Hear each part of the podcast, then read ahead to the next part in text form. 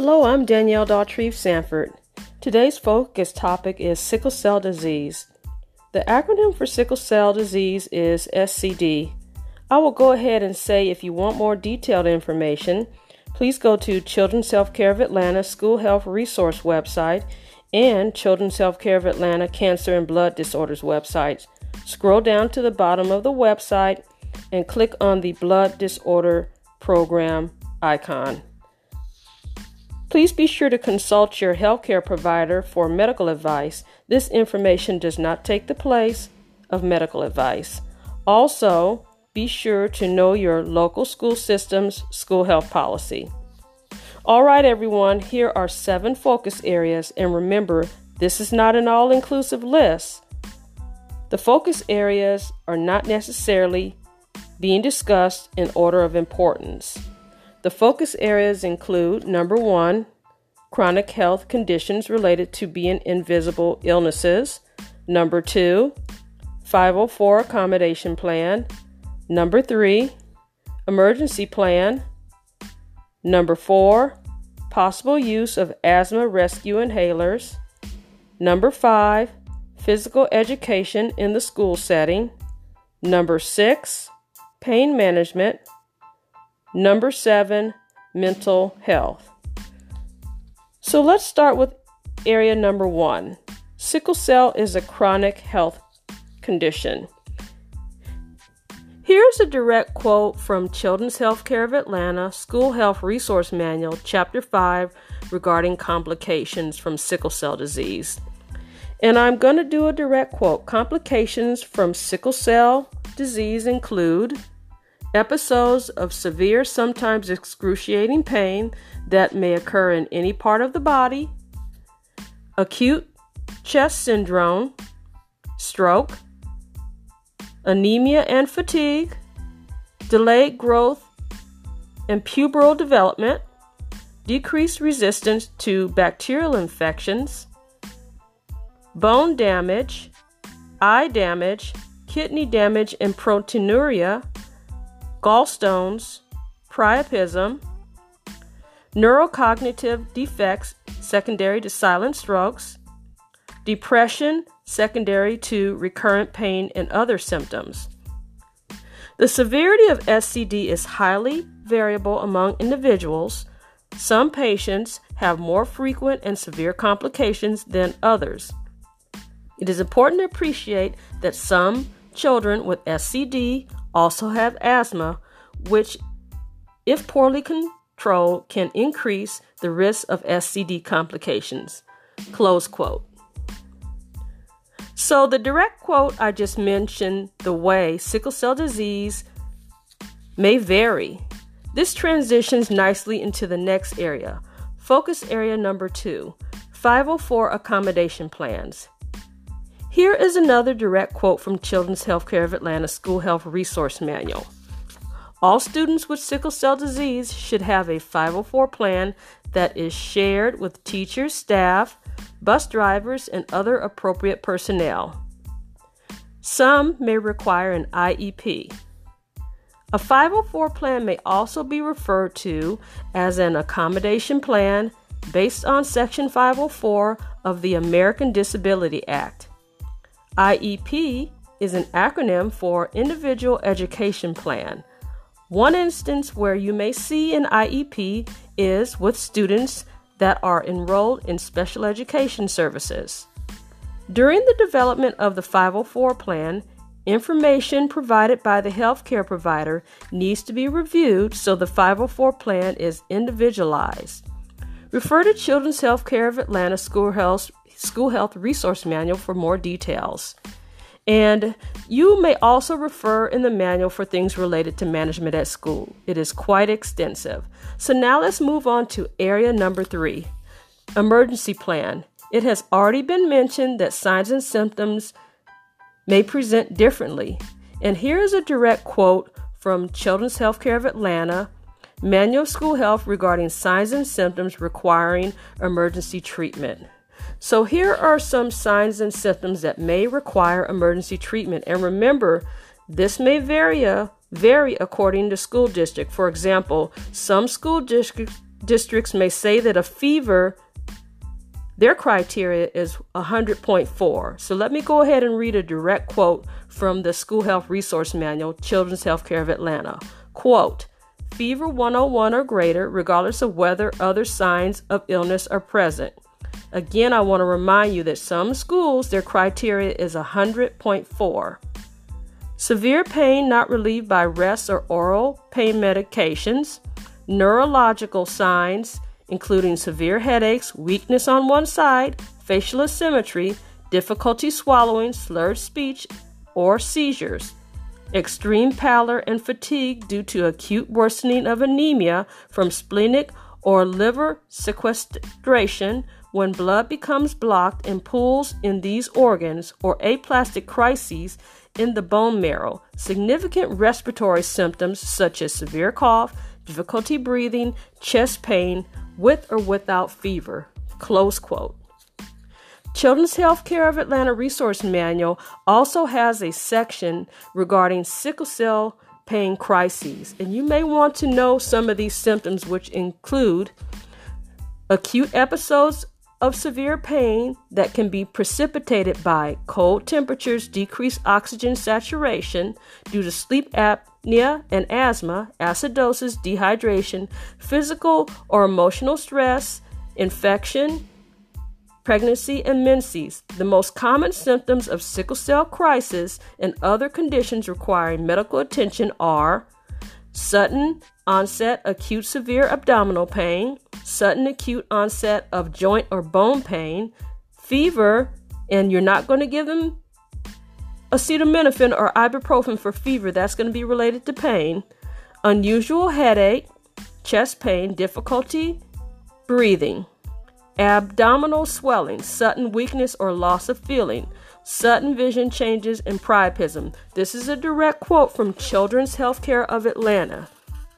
And refer to your school system um, policy. Now let's go on to area number four. Area number four is asthma rescue inhalers, or in the general sense, asthma. I found a research article that is titled Asthma Management in Sickle Cell Disease. And the article is by Esteban Gomez and Claudia R. Morris. And Esteban Gomez is affiliated with the Department of Hematology and Oncology at Children's Hospital and Research Center in Oakland, California. Claudia R. R. Morris is affiliated with the Division of Pediatric Emergency Medicine, Department of Pediatrics at Emory School of Medicine. So you're welcome to look up the review article because it is quite extensive.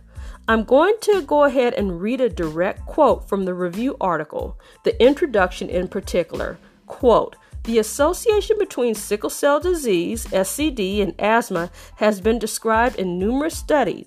Studies, an increased prevalence of asthma in patients with SCD has been documented with an increased morbidity and mortality among patients with co-incident SCD and asthma.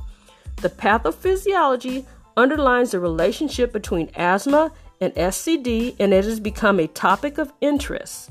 Further insight will hopefully lead to targeted interventions that can help minimize the complications associated with coincident asthma and SCD.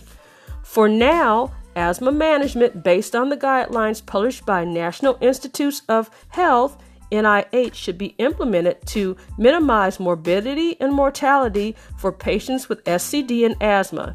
Concerns regarding the use of typical treatments for asthma in patients with SCD have arisen, but the benefits of optimal asthma treatment outweigh the risks of possible side effects. Close quote. So again, you're welcome to go look at that review review that um, review article for yourself. So we're going to move on to number five. Area number five is physical education, um, also referred to as PE. But but before I say anything, this is very important. Do not use ice packs on any students diagnosed with sickle cell disease. This is very important to know. Ice packs can trigger a sickle cell crisis potentially. It's also possible, depending on the severity of the condition, that the student may not be able to participate in certain physical education activities or physical activities, such as contact sports. It really depends on the individual. It is important to address physical education because a 504 plan needs to be tailored to allow the student to participate in school in addition to balancing the need to decrease the risk of potential sickle cell crisis. When developing the 504 plan, one needs to consider a number of things. And again, this is not an all inclusive discussion. I'm going to repeat a quote from Children's Healthcare of Atlanta that is in the management of school section, but I will say this will apply to not only physical education but to sports, athletic teams, and other physical activities such as field trips where they're, for example, going on a nature trail. And here's a quote quote, Many students with SCD can participate in PE but should avoid overexertion or becoming chilled or overheated. So let's move on to area number six. Area number six is pain, or in case, in this case, pain management. And I would like to consider this area has already been discussed previously, but it's important that we be sensitive that students may be coping with the certain situations related to pain management. I really hope that this was is not going to be happening a lot in terms of stigma, but we have to understand these potential circumstances. And I'm really reminded of a someone that is a, in a 90s group. It was called TLC, and the member was T-Boz, and she goes by the name Tionne Watkins. So Anyway, the I remember T Boz speaking in an interview, and she mentioned going to a health service provider who was not familiar with her medical history. And unfortunately, um, I don't remember the entire story, but what I do remember is she mentioned in this interview that she encountered an instance where she was assumed to be what they call a drug seeker. And I cannot begin to imagine what she went through. And for this reason, I think it's important to consider stories like this when we consider pain management of anyone that's diagnosed with sickle cell disease. So let's go and move on to number seven our final area, which is mental health. And I want to remind everyone that the areas are not in order of importance because mental health is certainly important. So be sure to utilize in house school resources such as psychologists, school counselors, and social workers. And let's not leave out at the local school level school nurses and in some cases unlicensed assistive personnel, but particularly the school nurses. It's also important to understand that we utilize the safe these safeguards to assure that the student coping with sickle cell disease has the necessary support that they need. Very important. All right, so I'm going to leave you with one final quote from Manual of School Health, a handbook for school nurses, educators, Healthcare Providers is the third edition, and I'll go ahead and disclose that there is an updated version, but this is what I have on hand, so thank you for grace. You're welcome to go order the updated version if you wish. Now, let me get back to the direct quote in regards to individuals with sickle cell disease. Quote, effects on individual may have difficulty in academic performance because of low energy level, frequent headaches and dizziness difficulty in sports participation because of poor muscle development, frequently absent from school because of recurrent infections. Fatigue may limit students' participation in play and social activities. Cognitive and psychomotor development may be affected. Close quote.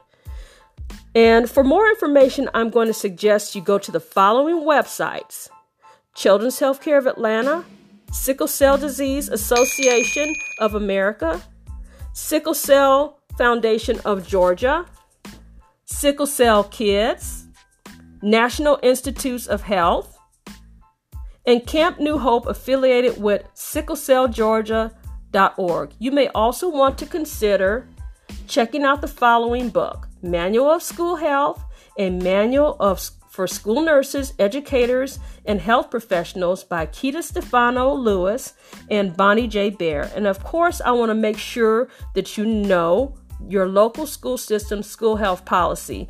That's it for now, everyone. Thank you so much for grace because I'm doing this on a mobile phone and I know you may have heard some different sounds in the background, but thank you for grace and thank you for listening. Go to the description area for more information. Until next time.